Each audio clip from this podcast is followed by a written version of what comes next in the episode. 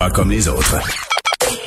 Joignez-vous à la discussion. Appelez ou textez le 187 Cube Radio 1877 827 2346. Hello. C'est la journée mondiale contre le cancer et on va discuter de comment la pandémie a affecté euh, ces patients, ces patients qui sont atteints du cancer et qui ont dû euh, faire face à leur maladie, se faire traiter, euh, peut-être parfois même avoir des interventions chirurgicales alors qu'on était en pleine pandémie. on parle de délestage, on parle de délai, on parle de peur d'aller à l'hôpital.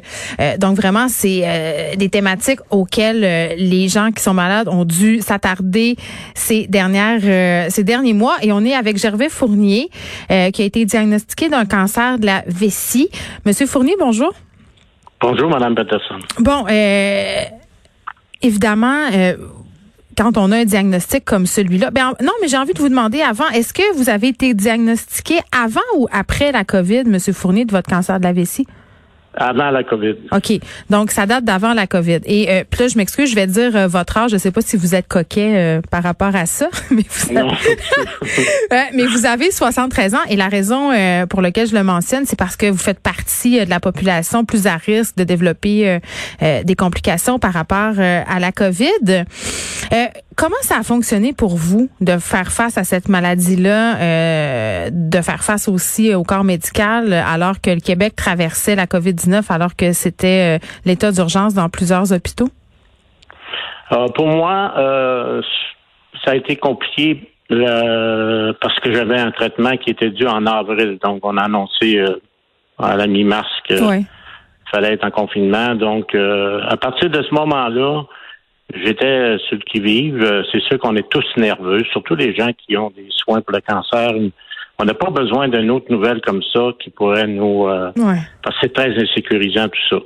Mais euh, ce que j'ai fait, je me suis... Euh, j'ai, je savais que j'étais dû en avril. Je savais pas quelle journée. Moi, je suis soigné à Charlemagne, euh, à l'aile de l'oncologie. Puis j'ai pris le téléphone, puis j'ai contacté les gens là-bas. J'ai toujours été très, très, très bien reçu. Et on m'a dit que le traitement qui était prévu en avril euh, devait être remis. Et, à cause de, de, ce phénomène-là, de la COVID. Mais j'imagine, euh, j'imagine, monsieur, euh, monsieur Fournier, que quand on, tu sais, c'est nous que ça vise, on a un cancer, ça vient avec toutes sortes de questionnements, des peurs aussi, on, on est confronté ah, peut-être à la mort. Se faire dire que notre traitement qui peut nous sauver, retarder, ça, ça nous fait sentir comment? Mais moi, j'étais, d'une certaine façon, le traitement pour le, le récit, c'est un protocole. Et moi, j'étais rendu Ça veut dire quoi? mon traitement. Pardon? Ça veut dire quoi que c'est un protocole? Ça veut dire que lorsque tu euh, on t'enlève la masse dans la vessie qui est cancéreuse, immédiatement on te met sur un traitement de BCG. Moi, dans mon cas, c'est lieu d'être la chimio, c'était le traitement pour le BCG. Et euh, l'urgence, c'est quand on enlève la masse, immédiatement dans, je vous dirais là, dans les deux semaines qui suivent, immédiatement, on enclenche le, traitement. Alors, vous avez six semaines consécutives où vous avez le traitement du VCG. Ça dure, euh, c'est assez compliqué aussi comme traitement. Et après ça, euh, quand tout va bien, on passe une cystoscopie après euh, chaque traitement. Donc, il faut que ça soit fait. Et il y a un, ce que je comprends, c'est qu'il y a un laps de temps auquel on doit se conformer. Et là, on vous dit qu'on repousse tout ça. Donc, est-ce que vous avez peur que votre situation revienne, dégénère? Ben, pour vous donner un exemple, hier, j'étais dans mon deuxième traitement de six mois. C'était dû, puis ça a bien été. J'étais dû euh, en fin de février, puis euh, c'est-à-dire la fin de janvier, puis je l'ai eu là, hier. Alors donc, ça a super bien été pour ce, celui-là. Celui du mois d'avril a été rapporté en juillet. Et ce qui, ce qui me faisait le peur le plus possible, j'ai dit qu'est-ce qui va arriver? Est-ce que ça, ça risque de compliquer les choses? Mais j'ai passé ma cystoscopie, puis tout a super bien été. Donc, euh, puis je me suis fait expliquer aussi par l'hôpital qu'on privilégiait, ils n'ont jamais arrêté euh, ceux qui étaient à la semaine, mais ils ont cessé ceux qui étaient aux trois mois ou reportés. Hmm. Mais, mais, oui, mais dites-moi, Monsieur Fournier, vous avez 73 euh, ans. Est-ce que vos traitements avaient un impact sur votre système immunitaire? Parce que quand vous vous rendiez à l'hôpital, est-ce que vous pensez au fait que peut-être vous pouviez être contaminé par la COVID-19? Mais Mme Peterson, je peux vous dire, hier, j'étais là, là puis euh, les mesures qu'ils prennent, c'est, extraordinaire. Tu sais, arrives à l'hôpital, puis ils prennent ta température, puis il n'y a aucun risque. c'est ça qui est important qu'on porte comme message aussi, si vous me permettez. Ben oui. C'est qu'il faut que ceux qui ont des traitements, il n'y en a pas de problème pour rentrer dans les hôpitaux. Puis c'est tellement bien sécurisé, c'est que tu peux avoir ton traitement. Hmm. Et puis, le gros, gros des problèmes qu'on a actuellement, c'est que moi, euh, j'ai été euh, chanceux parce que quand j'ai eu euh, une problématique par rapport à ça, avant de savoir que c'est un cancer, j'ai négligé de, consulter au début. Et trois mois plus tard, j'ai eu encore des saignements, puis là, j'ai réagi. J'ai été chanceux parce que c'est ça c'est un stade 1, grade 4, mais il fallait absolument, c'est assez important, mais je pouvais le contrôler. Puis la plus grande épreuve qu'on a actuellement, c'est ceux qui ne se font pas dépister à cause de la COVID. Ça le message qu'il faut qu'il passe, Mme Peterson, si vous me permettez. Parce que ça, ça l'aggrave énormément, puis ça, c'est disponible en tout temps. Euh, c'est sûr que c'est différent parce que ton médecin euh, de famille, c'est par téléphone, puis c'est par Zoom. Je sais plus là exactement à quel véhicule. c'est pas le même, c'est pas le même euh, procédé et c'est assez inquiétant là, parce qu'on a des statistiques qui nous montrent, Monsieur Fournier, qu'on a moins de diagnostics de cancer. Donc c'est pas parce qu'il y a moins de cancer là, c'est parce que les gens ils vont pas. C'est ça, c'est ça. Puis le message qu'on a passé de plus en plus aujourd'hui, c'est recommencer recommencer à vous faire, euh, vous avez un symptôme, vite consulter. Et là, les gens ont peur. Alors là, moi, ce que je peux vous dire aujourd'hui, pour être euh, atteint, il n'y a pas de peur à avoir. Le système est là, il est bien. C'est juste que les gens s'attardent trop à la COVID présentement, puis ils négligent de se faire soigner. Ça, là, il faut, il faut. S'il y avait un message que je pourrais passer avec hmm. vous aujourd'hui, Mme Peterson, c'est de dire aux gens, allez vous faire, s'il vous plaît. Parce que le risque, après ça, là, il y a près de 5000 personnes qui ont qui ont pas été euh, qui ont refusé les diagnostics pour toutes sortes de raisons. Mais ces gens-là, là, ces 5000-là qui ont découvert un cancer, sont à quel niveau vous pensez aujourd'hui? Oui, puis le temps, c'est ça. Un stade 3, c'est un stade 4, puis ils sont peut-être irréversibles. Donc, le message, il est vraiment là. Pour moi, mm. là, euh, c'est de dire aux gens, n'hésitez pas, les hôpitaux sont là.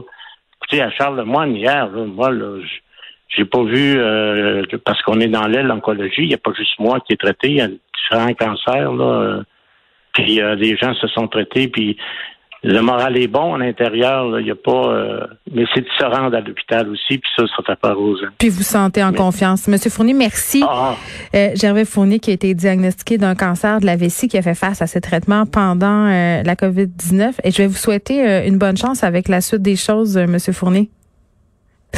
Euh, on va s'en aller tout de suite parler avec Eva euh, euh Villalba, oui, euh, qui est directrice générale de la coalition Priorité Cancer au Québec, parce que là, vous l'avez entendu, Monsieur Fournier, là, un peu faire un appel à tous d'aller de se pointer à l'hôpital si on a des symptômes. Il nous racontait que lui avait attendu euh, trois mois, euh, puis que parfois ça pouvait avoir des conséquences pas très heureuses. Là. A les oncologues canadiens qui se mobilisent pour euh, assurer un accès au traitement sécuritaire pour les patients ayant le cancer, parce que le taux de diagnostic descend et c'est pas parce qu'il y a moins de cancer. elle est là, Madame Villalba. Bonjour. Oui, bonjour. Bon, euh, on parle des répercussions de la COVID-19. Euh, on parle du, du, délestage dans les hôpitaux. On parle d'opérations euh, repoussées, de, de, traitements qui sont retardés. mais pour les gens qui ont un cancer, qui sont en attente d'un diagnostic, ça peut avoir quel type de conséquences? Ben, en fait, on est très inquiet parce qu'on a vu les cas de cancer diagnostiqués chuter significativement, là, de quasiment 25% dans certains cas, comme pour le cancer de l'ovaire ou de la vessie, puis à, à, 19% pour les autres. Donc, euh, les, les programmes de dépistage ont été arrêtés durant la première vague, mais elles sont ouvertes maintenant.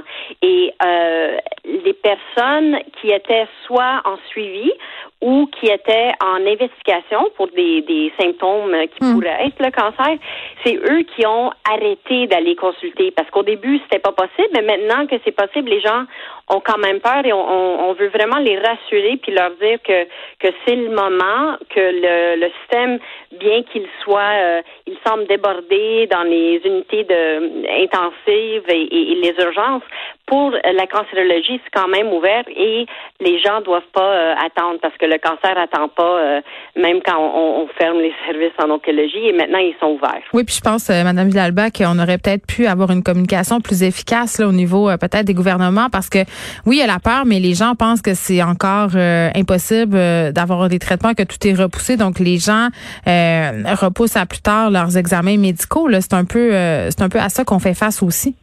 En effet, vous avez raison. Euh, comme euh, on, on, a tellement parlé du délestage et on a tellement parlé de tout ce qui était fermé, euh, euh, c'est vrai que la communication ne s'est pas faite de manière idéale et les gens pensent que c'est encore fermé et qu'ils vont hmm. être un fardeau sur le système s'ils vont se faire soigner ou pour faire des investigations. Donc, on veut vraiment rassurer la population que, premièrement, c'est beaucoup plus sécuritaire que ce l'était dans la première vague. On a vraiment appris des leçons. Hmm. il y a maintenant le le matériel approprié, les mesures de distanciation, etc. Et les centres de cancérologie sont vraiment des zones froides, qui veut dire qu'elles sont vraiment protégées à l'extrême euh, pour la COVID. Donc, les gens n'ont pas besoin d'avoir peur pour ça. Euh, mais aussi c'est que les services sont quand même ouverts. Les les, euh, les programmes de dépistage sont ouverts, euh, bien que les chirurgies c'est une autre histoire. Tout le monde qui avait des traitements peut continuer à recevoir des traitements, mais ce qui nous inquiète c'est vraiment dans la première ligne, c'est que les personnes ne consultent plus hmm. leur médecin de famille et maintenant on peut le faire de toute façon par euh, télémédecine et par téléconsultation aussi. Oui, mais pour des diagnostics de cancer évidemment, il faut passer des examens plus poussés. puis j'ai envie de dire que je pense que la peur joue beaucoup là tant qu'on le sait pas. C'est comme si on l'avait pas. Donc il faut euh, puis je pense qu'il faut jamais oublier que la question du temps est fondamentale pour le traitement euh, euh, du cancer. Là au point de presse de cette semaine madame Villalba monsieur Legault a dit que le système de santé en aurait pour des mois à rattraper le retard même quand on aura repris le contrôle par rapport à la pandémie. Est-ce que ça vous inquiète? Effectivement, ça nous inquiète et c'est pour ça qu'on continue à, mm. maintenir la pression pour euh, que le gouvernement ait vraiment un plan. Donc, ils ont, par exemple, annoncé que pour les chirurgies, ils vont faire des ententes avec euh, les cliniques privées euh, pour faire descendre ces listes d'attente-là. Il y, a, il y a non seulement les chirurgies, mais il y a aussi tout ce qui est le, programme de dépistage mm-hmm. pour les colonoscopies ainsi que pour le cancer du sein.